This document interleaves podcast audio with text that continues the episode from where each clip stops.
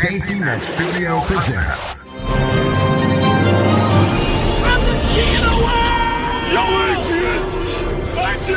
Talking movies with Bryan Lataki. Here we go. Here's Bryan Lataki. You can do it! Hello, friends, and welcome to Talking Movies. I'm Bryan Lataki, and today we're the modern day warriors with the Von Erich family and the Iron Claw. Ever since I was a child, people said my family was cursed. Mom tried to protect us with God. Pop tried to protect us with wrestling. He said if we were the toughest, the strongest, nothing could ever hurt us. I believed him. We all did. What do you want in life, Kevin Von Erich? I want to be with my family. You know, be with my brothers. What do you like to do with your brothers?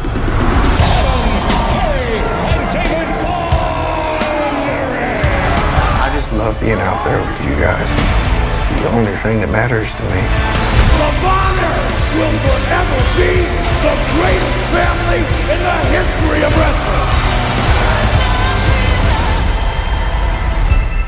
The true story of the inseparable Von Erich brothers who made history in the intensely competitive world of professional wrestling in the early 1980s. Written and directed by Sean Durkin, The Iron Claw stars Zac Efron as Kevin Von Erich, Jeremy Allen White as Kerry Von Erich, Harris Dickinson as David Von Erich, Maura Tierney as Doris Von Erich, Holt McCallany as Fritz Von Erich, and features Chavo Guerrero Jr., Ryan Nemeth, Aaron Dean Eisenberg, and Maxwell Jacob Friedman. If you couldn't tell from previous episodes and reviews that I've done, I absolutely love professional wrestling. Think what you want, but the athleticism, storytelling, and acting can range from absolutely incredible downright horrendous, and that is all in the fun of it. I grew up during a time where Kerry Von Erich, aka the Texas Tornado, was thriving in the World Wrestling Federation, and the myth of the Von Erich curse was already starting to flow around the dirt sheets. Story wise, this is one of the saddest stories based on a true story that you might come across. Since the movie is loosely based on a true story, let me give you a couple of facts that are based on the actual true story. Fritz and Dottie Von Erich had six sons. Of those sons, only one is alive today, and that's Kevin, portrayed in this movie by an absolutely yoked Zac Efron. One son died when he was nine, one son died of an illness while touring in Japan, and three sons committed suicide. This is almost entirely portrayed on the screen, with the exception of one brother who was removed after the writer and director Sean Durkin decided that the movie was already way too depressing. This movie does feature a story that will tug at your heartstrings, will make you angry at times, and will shed some light on the closed door antics of professional wrestlers. This movie is not for the faint of heart. Now, that said, it also spans about 20 years in a pretty tight 2 hours and 12 minutes with no hand holding for the audience, meaning no dates pop up on the screen. It just repeatedly flashes forward to the next tragedy. Acting wise, this is an absolute dynamite cast doing their absolute best. Zac Efron does an incredible job, as does the Bear's Jeremy Allen White. In fact, the only acting that I wasn't super impressed with was that of Aaron Dean Eisenberg, but only because he was the one pro wrestler that everyone should recognize at first sight, and he just didn't do the best version of the nature boy Ric Flair. I wouldn't be shocked if there were some nominations handed towards this ensemble cast. Overall, The Iron Claw is an absolutely wonderful film. Just know that it is in no way a happy story. It's sad, it's depressing, and it's shocking all at the same time. The acting is incredible and the action, aka wrestling, is incredibly done. There's a ton of nods to pro wrestlers that help make the actors look good, including featuring Chavo Guerrero Jr., Ryan Nemeth, and MJF, all blatantly on screen, and a beautiful nod that I learned from the Lionheart Chris Jericho, which is that the two wrestlers practicing with Zac Efron's Kevin at the very, very end of the movie, right before the credits roll, are actually Marshall and Ross Von Erich, the actual sons of Kevin Von Erich. Just a beautiful note. I give the Iron Claw an A. The holiday season has come to an end, but that doesn't mean that we're closed at Killer Noob Escapes. At Killer Noob Escapes at 740B Century Street, we offer the city's only two hour escape experience, starting with Part 1, the Funhouse, followed by Part 2, the Upstairs. We also feature a two person room called Buried Alive. Hold your gathering in our private dining room for free if you book Part 1 and 2, while being surrounded by the screams of Puddles' victims. Book today at killernoobescapes.com. I've just been handed an urgent news story. Cannonball! Let's get into movie news you can use, and let's start it up on an update of an upcoming sequel. Universal Pictures and Blumhouse Productions have officially announced that Black Phone 2 will have a theatrical release date of June 27th, 2025, and that Black Phone director Scott Derrickson will return to direct the Black Phone 2. Producer Ryan Turek, while speaking with comicbook.com, said, quote, Yeah, Scott's coming back. I think it's too early to talk about anything else regarding that, but yeah, he's returning. I can tell you this much, I wouldn't make a Black Phone sequel without Ethan. I don't think there'd be any point in doing that. Over in the rumor mill, following a successful release of season 2 of Reacher, rumors began swirling on the internet that star Alan Ritchson would make a perfect Batman in the upcoming DCU. I'm Batman. While doing press for the second season, Ritchson was outright asked where he said that he'd love to play Batman, but did say that there was nothing confirmed. Ritchson said, quote, I would love to play Batman. You know, Batman without a cape is a great analogy, actually. Batman without a cape. But I mean, he's got like a cave, and Reacher doesn't even have a house. He's got a toothbrush. So I think Batman has got cool stuff. Dude is loaded and has caves, penthouses, and spotlights that call him. Batman's cooler. What are your superpowers again? I'm rich. Ritchson is no stranger to the world of superhero films, as he had previously played a young Arthur Curry, aka Aquaman, in the CW's Smallville, and also played Hawk in the DC live action series Titans. As of now, Batman has not been cast in the new DCU. In other rumors, scooper Daniel Richtman is saying that Robert Rodriguez is producing a remake of the 1998 film The Faculty. Rodriguez directed the original film from a screenplay from screenwriter Kevin Williamson. The film had the following synopsis.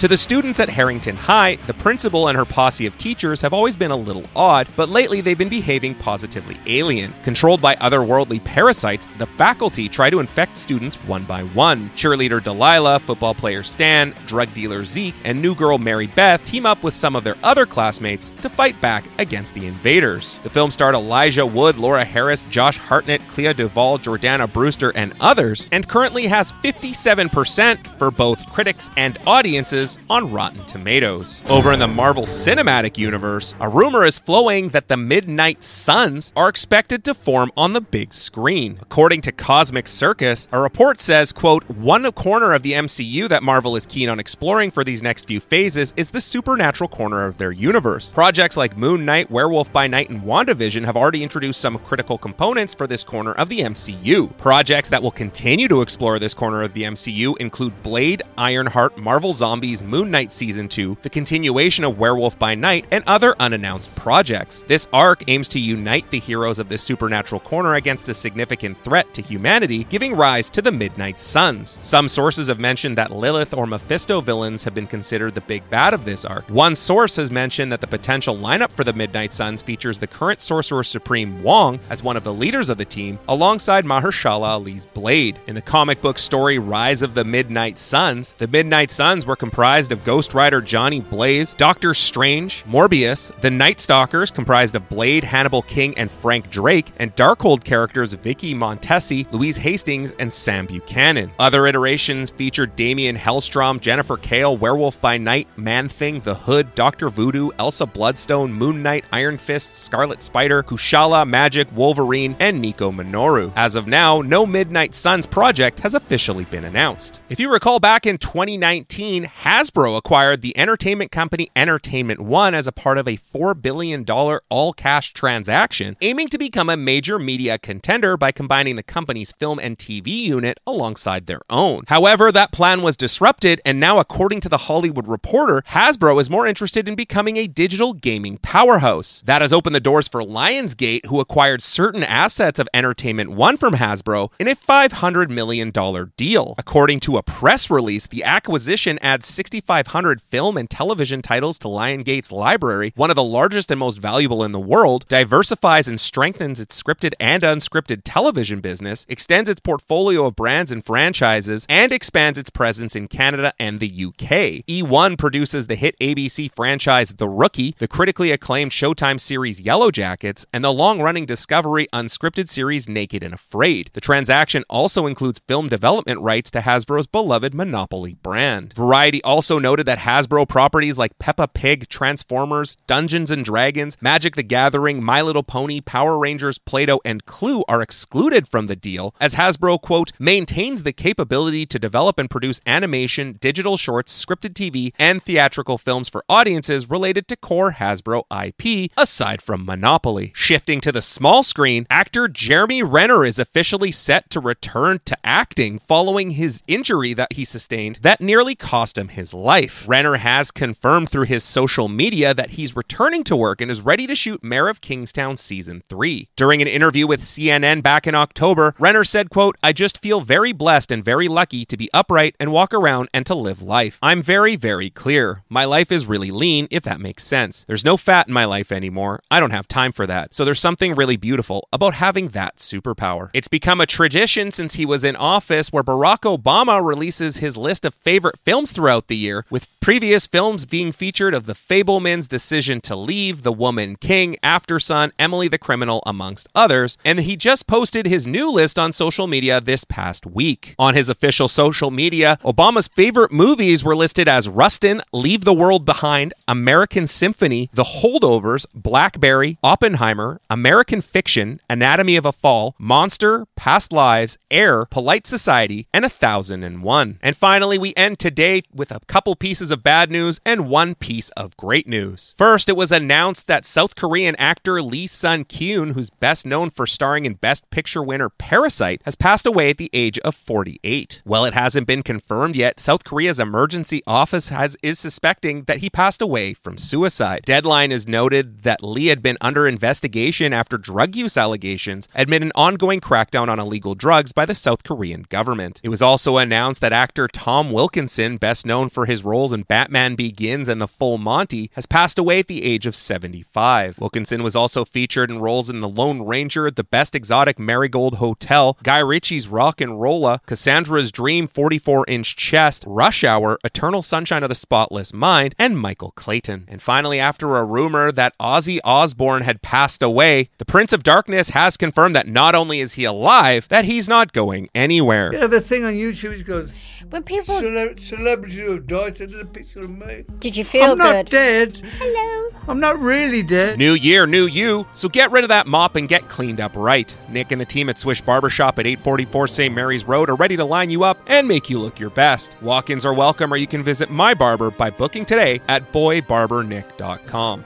That's it for this episode of Talking Movies. Follow me on social media at Talking Movies PC and download full length episodes on all of your favorite podcast platforms. And as always, ever since I was a child, people said my family was cursed. Mom tried to protect us with God, Dad tried to protect us with wrestling. He said if we were the toughest, the strongest, nothing could ever hurt us. I believed him. We all did.